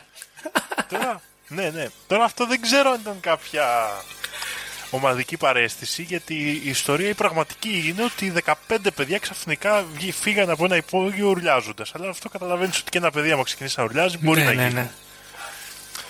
Το παράδοξο είναι ότι με, τα, με κάποια από τα παιδιά που ισχυρίζονταν ότι το είχαν ζήσει αυτό, στο σπίτι μου δίπλα συνορεύει ένα σχολείο. Κοιτώντας μια μέρα από το υπόγειό μας απέναντι στο σχολείο, είχαμε δει μια παρόμοια λευκή μα- ε, Άμορφη μάζα. ναι. ύπαρξη, την οποία την είχα δει και εγώ. Οκ. Αλλά μπορεί να είναι κάποιο παιχνίδι του φωτός. Δηλαδή, ακόμα δεν είμαι σίγουρος τι είχα δει τότε. Μμ. Μάλιστα. Εντάξει, εγώ η πιο κοντινή έτσι, εμπειρία τέτοια με πνεύμα που θα μπορούσα ας πούμε, να την ερμηνεύσω κάπως. Αλλά βέβαια το είχα δει σε όνειρο και δεν ξέρω αν μετράει. Αυτό έχει ένα ενδιαφέρον, ας πούμε, αν σε επισκέπτονται τα φαντάσματα σε όνειρα. Είχα δει την πρόσφατα πεθαμένη θεία μου Ελπίδα, αδελφή του παππού μου, να μου λέει στον ύπνο μου μέσα σε ένα τρένο, έλα εδώ να σε πάρω μια αγκαλιά να σου δώσω ένα φιλί. Ωραία. Και με την επόμενη μέρα εγώ ταξίδευα Θεσσαλονίκη με το τρένο. Δεν πήγα με το τρένο. Και το τρένο έπαθε μια βλάβη κάπου σταμάτησε τέλος πάντων δεν ολοκλήρωσε τη διαδρομή, δεν ξέρω τι συνέβη. Έμαθα μετά αργότερα. Κάπου πήρε στην καρδίτσα τέλος πάντων. και γιατί, σκεφ... Ναι, γιατί λένε ότι άμα σε καλέσει ο νεκρός να τον ασπαστείς είναι λίγο περίεργα τα πράγματα. ναι, ναι, ξέρει. ναι. Είναι, αν και είναι λίγο περισσότερο ονειροκριτική ζήτημα. Παρά φαντάσμα, λες, αλλά ε. θα μπορούσε να έχει να κάνει με φαντάσματα. Ναι, δεν ξέρω. Αν με κάποιο τρόπο δεχτούμε ότι τα φαντάσματα μπορούν, εκτός από το να έρχονται σε επαφή με το φυσικό κόσμο, να έρχονται σε επαφή με τον κόσμο των ονείρων. Ναι, δεν ξέρω, δεν ξέρω. Κάποιος ειδικός να μας ναι, το ναι. διευκρινίσει. Πολύ ενδιαφέρον. Λοιπόν, ένα άλλο ενδιαφέρον ε, σκηνικάκι ε, που έγινε στην Ελλάδα είναι το περιοδικό Μπουκέτο Μπουκέτο. που υπήρχε την εποχή του Μεσοπολέμου, Γιώργο. Ναι, που- από λουλούδια εννοούσε μάλλον κάτι τέτοιο. Οκ. Ε, το οποίο ήταν ένα διάσημο αρκετά περιοδικό που είχε στο οποίο έγραφαν στο περιοδικό μπουκέτο λοιπόν στην εποχή του Μεσοπολέμου έγραφαν και διάφοροι διάσημοι συγγραφείς Εκεί λοιπόν κάποια στιγμή το 1924 ο εκδότης τους ζήτησε από το κοινό ιστορίες με φαντάσματα και έγινε χαμός. Από όλα τα μέρη της Ελλάδας, τεράστιες ε, ιστορίες και αυτό, μπο- αυτές τις ιστορίες για να μην τις αναφέρω εδώ γιατί είναι πάρα πολλές και θα γίνει βαρετό μπορείτε να τις βρείτε σε ένα site, θα το βάλω και κάτω που λέγεται strange strangepress.gr έχουν βρει τα παλιά περιοδικά και έχουν συλλέξει πάρα πολλές τέτοιες ιστορίες φαντασμάτων ε, και είναι ωραίο γιατί είχε φτιάξει σαν ε, ολόκληρη ας το πούμε ολόκληρη σκηνή με τα Οκ. φαντάσματα. Ήταν τόσο μεγάλη η σκηνή που με βάση αυτή ρωτήθηκε και ο Άγγελος Τανάγρας Ναι, δεν πίστευες σε αυτά ο Τανάγρας, να πούμε πάλι έτσι. το 1925 στις 24 Μαΐου να πει την άποψή του για το αν εμφανίζονται οι νεκροί με τη μορφή φαντασμάτων. Αναφέρει λοιπόν ο ίδιος στο Έθνος τότε, του τότε. Λέει, η ψυχοφυσική, θα κάνω κάποια αποσπάσματα, θα βάλω και το link για ολόκληρο το άρθρο του. Η Ναι. ψυχοφυσική λέει, απο... μιλάει περί εκτοπλάσματος. Δηλαδή μέρους του δυναμισμού που αποτελεί το ζωντανό σώμα, το οποίο ελκύεται από το σώμα του medium Ναι. και μπορεί να σχηματίσει παροδικά άμορφα ή και έμορφα σχήματα. Το ανάγραφος δηλαδή ισχυρίζει ότι το εκτόπλασμα δεν αγκαλιάζει τίποτα, αλλά φτιάχνει μόνο τους σχήματα. Προπάντως όμως λέει, εννοώντας την ψυχοφυσική, ομιλεί περί υποβολής και παραισθήσεως. Ναι, όχι Και αν ότι λάβουμε υπάρχουν αυτή όμως τη βάση, νεκροί, μπορούμε να ότι απαντήσουμε υποβάλλεται. Στην- Δηλαδή είναι ναι. Αλήθεια πως υπό την επίδραση της υποβολής μπορεί ο άνθρωπος να δει τους νεκρούς. Οκ, ναι. Ακριβώς. Ακριβώς. Μη- Μέσω του, της έννοιας του υπνοτισμού. Τι, λέει, τι ισχυρίζεται λοιπόν εδώ ο Τανάγρας. Λέει ότι ένας ισχυρός ενδιάμεσος Μμ. μπορεί μέσω της ικανότητας χρήσης του εκτοπλάσματος και της φαντασίας του να δημιουργήσει ένα οπτικό αντίγραφο του νεκρού, το οποίο όμως δεν είναι ο ίδιος ο νεκρός. Έτσι λέει, αν κάποιος υποβάλει στον υπνοτισμένο ότι θα εμφανιστεί ενώπιον του ένας νεκρός, θα τον δει ασφαλώς.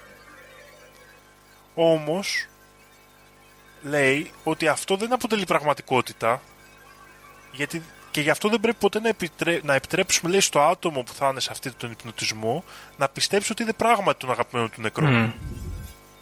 Γι' αυτό λέει ο ίδιος πιστεύω ότι όσοι ασχολούνται με τα ψυχικά φαινόμενα θα πρέπει να αρνούνται ο- οπωσδήποτε να ασχολούνται με το θάνατο ενός προσφυλού ανθρώπου.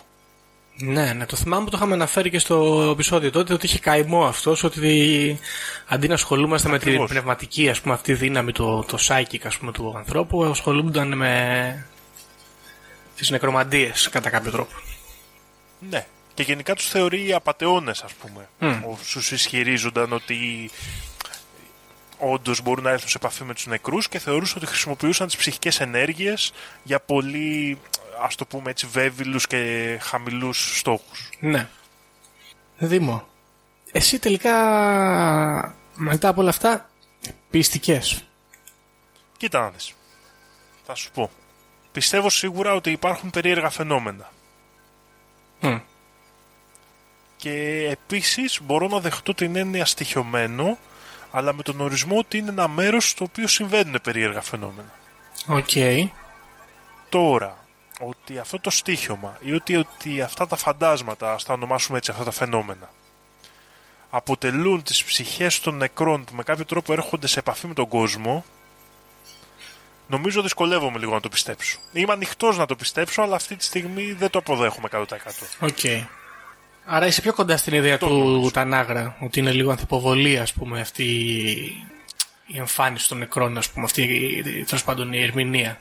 Δεν ξέρω κιόλας, γιατί η πραγματικότητα είναι ότι ένας άνθρωπος που ζητάει από ένα medium να δει ένα νεκρό του, θέλει πάρα πολύ να τον δει. Σωστά.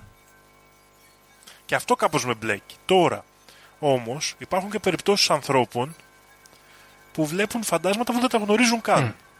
Παραδείγματος χάρη σε, ένα από τις ιστορίες, σε μία από τις ιστορίες που διάβαζα, σε ένα συντοπίτης μου κιόλας σχετικά, από το, από το Μελιγαλά Μεσσηνίας, Ναι. λέει ότι έβλεπε μια γυναίκα, μια γριά και ο, μετά ο πατέρας του είπε ότι ήταν η γιαγιά του. Οκ, αλλά αυτός δεν γνώριζε. Όπως την περιέγραψε. Ναι. Αυτός δεν την είχε δει όμως, είχε πεθάνει πριν γεννηθεί. Οκ. Οπότε δεν θα μπορούσε να έχει κάποια αυθυποβολή εκεί αυτός ο άνθρωπος. Εκτός αν είναι τελείως ψέματα η ιστορία, ας πούμε. Μμ. Μάλιστα. Οπότε γι' αυτό δεν το αναιρώ και τελείως. Δηλαδή δεν είμαι τόσο κάθετος από τον Άγγελο Τανάγρα εδώ. Ναι, ναι. Εντάξει, Εσύ εγώ πού στέκεσαι; είμαι λίγο, ας πούμε, αφιταλαντεύομαι σε αυτή την ιστορία. Γιατί αισθητικά μου αρέσουν όλες αυτές οι, οι εκφάνσεις, ας πούμε, και οι, και οι έξι κατηγορίες φαντασμάτων που αναφέραμε, ας πούμε. Μου αρέσουν επίσης και η, ιδε- και η ιδέα αυτή του ενδιάμεσου και του εκτοπλάσματος ε, όπου συνδέει ας πούμε το πνεύμα με το εν ζωή ας πούμε κόσμο Καλά. Αυτή η ιδέα είναι η πιο τρομακτική από όλες βασικά. ναι είναι ακραίο είναι ακραίο ότι άμα το έχεις σκεφτείς- μέσα σου αυτή την ικανότητα ας πούμε το Όχι υλικό. μόνο αυτό. Α, Ταυτόχρονα αυτή η ιδέα, Γιώργο, σημαίνει ότι οι ψυχές των νεκρών μας είναι συνέχεια γύρω. α ναι καλά ναι Ισχύει. Και πρέπει να τις ντύσεις με εκτόπλασμα για να επικοινωνήσουν. Αλλά ναι, ισχύει. Αλλά παρόλα αυτά είναι συνέχεια γύρω μας. Ναι, όντως. ε, από την άλλη, μου αρέσει και η. Το είχα πει και τότε με τον Τανάγρα. Μου αρέσει φουλ αυτή η ιδέα ότι είμαστε λίγο έτσι psychic άτομα. Ε, Έχουμε τις ικανότητες τέλος πάντων αυτές και δεν υπάρχει κάποιο πέπλο που χωρίζει τους ζωντανούς με τους νεκρούς. Δεν υπάρχουν αυτά. Υπάρχει απλά μια ψυχική ικανότητα που μπορεί να επηρεάζει κάπου στην πραγματικότητα με το μυαλό, ας πούμε, μόνο. Οπότε και την ε, ερμηνεία του Τανάγρα μπορώ να την ε, δεχτώ full, μου αρέ- γιατί μου αρέσει, και όμως την ύπαρξη των πνευμάτων των νεκρών μπορώ να την δεχτώ full γιατί μου αρέσει. Και όπως έχουμε πει πολλές φορές, φίλες και φίλοι ακροατές και ακροάτρε, δύο πράγματα αντίθετα μπορούν να ισχύουν ταυτόχρονα, άμα θέλουμε. Δεν ενοχλεί κανέναν. Τον Άγγελο Τανάγρα ενοχλεί μόνο. Ακριβώς, ναι, δεν του άρεσε, εντάξει. Εντάξει. Ε, πιστεύω δεν του άρεσε, ξέρεις γιατί. Ε, λόγω των. Της ε, επιστημονικότητάς του, ρε παιδί μου. Εγώ πιστεύω. όχι μόνο της επιστημονικότητας, αλλά πιστεύω και διαφόρων medium που είχε γνωρίσει που ήταν λίγο απαταιώνες. Α, και σου λέει μας κοροϊδεύουν. αυτή Ναι. τη φάση. Ναι, και κάπως πιστεύω καταχώρησε όλη την. Ε, αυτή τη μορφή έρευνας σαν ε, κάλπικη. ναι. Τώρα, κοίταξε. Αν ερχόταν αύριο ένας και μου έλεγε, ξέρω εγώ, έζησα αυτό και είδα φάντασμα, ε, η αλήθεια είναι ότι δεν θα του έλεγα. Οκ, ξέρω εγώ, είμαι, ή μας κοροϊδεύεις, ή ξέρω εγώ κάτι άλλο συνέβη και έπαθες κάποιο είδους ανθυποβολή. Παρ' όλα αυτά, όταν έρχομαι εγώ σε κάποια τέτοια θέση, ε, τώρα ότι ας πούμε τρομοκρατούμε και ψιλοπίθομαι εκείνη την ώρα, ε, δεν μπορώ να το αρνηθώ. Ε, εγώ θέλω να σου πω, Γιώργο, ότι ούτε εσύ, ούτε εγώ, ούτε κανένας άλλος που νιώθει ότι είχε μια τέτοια παραφυσική εμπειρία δεν πρέπει να νιώθει άσχημα. Γιατί υπάρχει απόφαση δικαστηρίου στην Αγγλία, ναι. η οποία η υποστήριξη ενός άντρα που είχε κάνει ένα έγκλημα, όχι πολύ σοβαρό, δεν θυμάμαι, ναι. κάποια υπεξαίρεση από τη δουλειά του, κάτι μικρό, ε, ήταν ότι η γυναίκα μου, ότι το σπίτι μου είναι στοιχειωμένο και η γυναίκα μου φοβάται να μείνει μόνη της στο σπίτι με τα φαντάσματα. Οκ. Και το δικαστήριο του επέτρεψε να μην φυλακιστεί για αυτό το λόγο. Ωραίο. Γύρω στο 1965 κιόλας, όχι σε κάποια αρχαία εποχή. Εντάξει, άρα με τη βούλα του νόμου, το γράμμα του νόμου, Δήμο. Στοιχειώματα. Άρα δεν χρειάζεται κανένας να νιώθει άσχημα. Ναι, επίσης θέλω να πω ότι σε αυτές τις ιστορίες με τα φαντάσματα, οι οποίες έτσι σημειωτέαν, μου αρέσουν περισσότερο από οποιασδήποτε άλλη ε, ιστορία με νεκροζώντανους. Δηλαδή, άμα κατηγοριοποιήσουμε τα πλάσματα αυτά, τα φαντάσματα για μένα είναι το top. Ε, μου αρέσει πολύ η ύπαρξη των κυνηγών φαντασμάτων. Ε, Θα, θα ήθελα να επαγγέλνουμε ένα κυνηγό φαντασμάτων. Σλάς ερευνητή.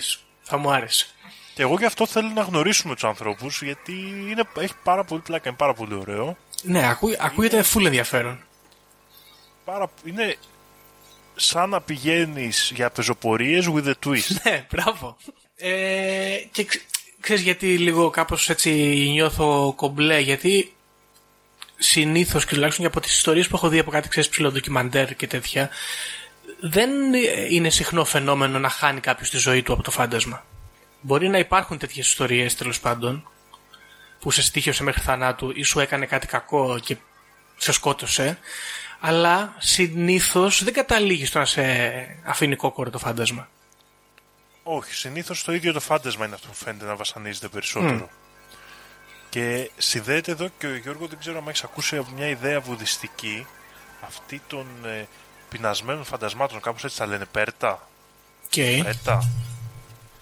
Τα οποία ουσιαστικά είναι και καλά άνθρωποι που μάζεψαν πολύ κακό κάρμα, μπορούν να μετασαρκωθούν σε αυτή τη μορφή που είναι ένα πλάσμα το οποίο είναι σαν τον άνθρωπο αλλά βασανίζεται από ακόμα περισσότερες επιθυμίες, από ακόμα περισσότερη πείνα. Οκ. Οπότε είναι, έχει δηλαδή το βάσανο του ανθρώπου, τη Σαμσάρα, επί 100 ας το πούμε έτσι. Α, το... πω, πω, α.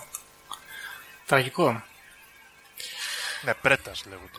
Πρέτας να το βρήκα κι εγώ τώρα. The Hungry Ghost. Α, τι ωραίο. Και πάνε και τους αφήνουν εγώ. τρόφιμα, ρε. Ναι, Ε, για να, Για να τα- ηρεμήσουν, ναι. να ικανοποιηθούν και να, επανε... για να ξανακινηθούν ως άνθρωποι. ναι. Τέλειο. Μάλιστα. Εγώ, Γιώργο, μια ιδέα από νερή που μου δημιουργήθηκε Και άμα ισχύει γι' αυτό, κάνει τα φαντάσματα από ένα. Γιατί έχει μεταμορφωθεί λίγο σε αυτό, ε. Από ένα λίγο σπούκι χαζούλι θέμα, συνωμοσιολογικό, στο πιο γαμάτο συνωμοσιολογικό θέμα που πρέπει να ασχοληθεί ο άνθρωπος άμεσα. Άμεσα, γρήγορα. Ναι, Για πες. είναι η καλύτερη συνωμοσιολογική έρευνα. Διότι αν δεχτούμε τη θεωρία του εκτοπλάσματος και δεχτούμε και ότι τα πνεύματα των νεκρών είναι παντού γύρω μας, όσο σπούκι και αν είναι αυτό, Ναι. και μάθουμε πώς να χειριζόμαστε το εκτόπλασμα, σκέψτε το λίγο. Τελειώνει ο θάνατος. Μμμ, ναι. Ναι, απλά πε- όταν πεθάνει το υλικό σου σώμα, μπαίνει σε μια άλλη μορφή ζωής. Αλλά μπορείς να βλέπεις τους φίλους σου, να μιλάτε, Α, να κάνετε ό,τι δεν επαφίεται στις υλικές ανάγκες και απολαύσεις. σωστό. Σωστό, Και εντάξει. είσαι απλά σαν να μεγάλωσες. Με ένα διαφορετικό τρόπο. Έχασες το σώμα σου. Αλλά συνεχίζεις να υπάρχεις στην πραγματικότητα. Στον ίδιο χρόνο και τόπο. Ενδιαφέρον. Αλλού νόμιζα ότι θα το πας. Ενδιαφέρον. Οκ. Να το κοιτάξουμε, ρε Δημό. Να το κοιτάξουμε. Όχι ότι χρειάζεται. Ελπίζω να μην χρειαστεί σύντομα δηλαδή, αλλά να το κοιτάξουμε. Δεν ξέρω. Εμένα μου φάνηκε πολύ ενδιαφέρουσα αυτή η ιδέα. Ωραία, α, αυτό, ωραία. Μπορώ να βρω τον παλιό μου σκύλο. Που είναι εκεί απ' έξω. στο- Ω, να το κοιτάξω. Και θα τον έχει. Δηλαδή, οκ. ε, θα μπορείτε να χαϊδεύεστε, θα μπορείτε, θα μπορείτε να κάνετε τέτοια πράγματα. Γιατί θα τον έχεις καλύψει με το εκτόπλασμά σου. Ναι, πω, πω. Ακούγεται, δεν μπορώ. Εγώ σκέφτομαι τους Ghostbusters από το εξτόπλασμα. Πρέπει να το αποβάλω αυτό, μάλλον. Μάλιστα. Ωραία. Πολύ ωραίο θέμα Δήμο σήμερα. Μπράβο. Και ε, δεν ξέρω αν ε, το σκέφτηκες καθόλου. Ξεκινήσαμε να γράφουμε, είπαμε στις 8.30 και πη- ξεκινήσαμε τελικά να γράφουμε στις 10.30. Να πέσει το σκοτάδι, το βαρύ. Να γίνει νυχτερινό το θέμα. Πώς να εμφανιστούν τα φαντάσματα. Ενώ συνήθως γράφουμε και μέρα. Μάλιστα. Σπούκι το σημερινό επεισόδιο. Σπούκι, σπούκι. Πολύ καλό. Ε, για κάτσε λίγο μονάχα. Δώσ' μου λίγο εν- ένα λεπτό να δω κάτι. Γιατί φίλες και φίλοι ακροατές καλό είναι σε αυτή τη μικρή κοινότητα που είμαστε εμείς οι podcasters να κάνουμε τα shout-out μας. Αν δεν κάνω λάθος υπάρχει επεισόδιο για φαντάσματα στο επεισόδιο UFO του Αντώνη. Οπότε μετά αν μας ακούσετε μετά πέραστε μια βόλτα και από εκεί να ρίξετε μια ματιά. Ναι, και εγώ το έχω δει και δεν το έχω ακούσει, παιδιά. Κάτσε να δω, υπάρχει δηλαδή; Αυτό που έχω ακούσει είναι καλά. Έχουν κάνει για φαντάσματα, θυμάμαι καλά; Ναι, υπάρχει. Οπότε μπορείτε να μπείτε να ακούσετε οι πιο στοιχεω... τα πιο στοιχειωμένα κτίρια της Ελλάδος. Το έχω ακούσει. Ναι. Ωραία. Οπότε ναι, άμα σας ε, άρεσε το σημερινό επεισόδιο και σας φαίνεται ενδιαφέρον, μπείτε και εκεί. Θα, πιθανόν να υπάρχουν ε, αρκετά ε, ίδια στοιχεία, γιατί μιλάει για Ελλάδα και εδώ και ο Αντώνης, αλλά μπορεί να υπάρχουν και έξτρα στοιχεία ή τέλος πάντων διαφορετική προσέγγιση, ποιος ξέρει. Όπως πάντα, στείλτε μας αν έχετε εμπειρίες με φαντάσματα, με άλλα πράγματα παραφυσικά που θεωρείτε ότι μπορεί να είναι φαντάσματα. Ναι, ε, με ενδιαφέρει Ίδιες προσωπικά. συναντήσεις. Αν κάποιος γνωρίζει, παιδιά, αν τα φαντάσματα επισκέπτονται και στον ύπνο, να, με, να μου στείλει ένα μήνυμα να μου πει να ξέρω. Αν συνάντησα τη θεία μου την ελπίδα. Με ενδιαφέρει. Ωραία. Μπράβο. Φύγαμε λίγο από το δυστοπικό, πήγαμε λίγο στο paranormal. Καλή περίπτωση, Δήμο. Να το καθιερώσουμε λίγο. Να το ξανακάνουμε δηλαδή. Πρέπει λίγο και εγώ να σου πω την αλήθεια από το προηγούμενο επεισόδιο. Ήταν... Είναι λίγο στενάχωρα αυτά με τις πραγματικότητες. Ε, δεν είναι λίγο ρε Δήμο. Θέλει, θέλει και λίγο καμιά φορά να κάνουμε μια βουτιά στη φαντασία, να ξεφεύγουμε. Ε, ναι, μας την πέσανε όλοι να πούμε, μας έχουν βιάσει ας πούμε τη, τη, την κοινωνία και τη ζωή. Α να πούμε και τίποτα πιο πονηρό. Λοιπόν, Ναι, ναι. Και υπάρχουν πολλά θέματα, παιδιά.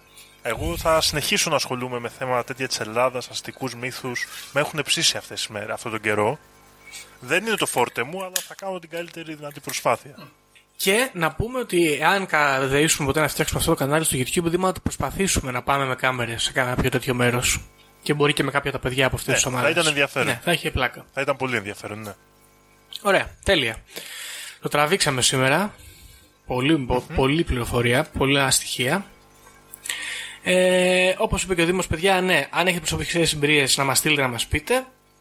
Και νομίζω ότι με αυτά θα σας αφήσουμε και θα τα πούμε στο επόμενο επεισόδιο. Γεια χαρά.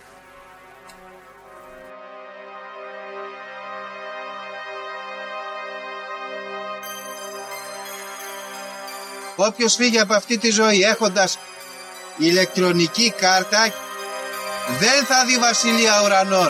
Ταυτοποιείτε με το 666. Ξυπνήστε.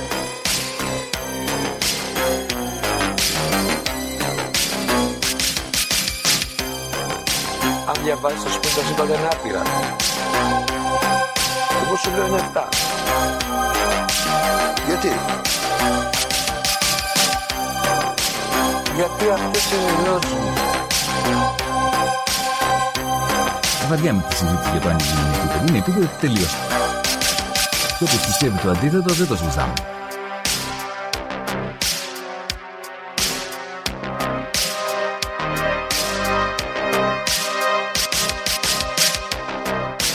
Επειδή ανέβηκε στον ημιτό και του τόπου ένας εξωγήινος.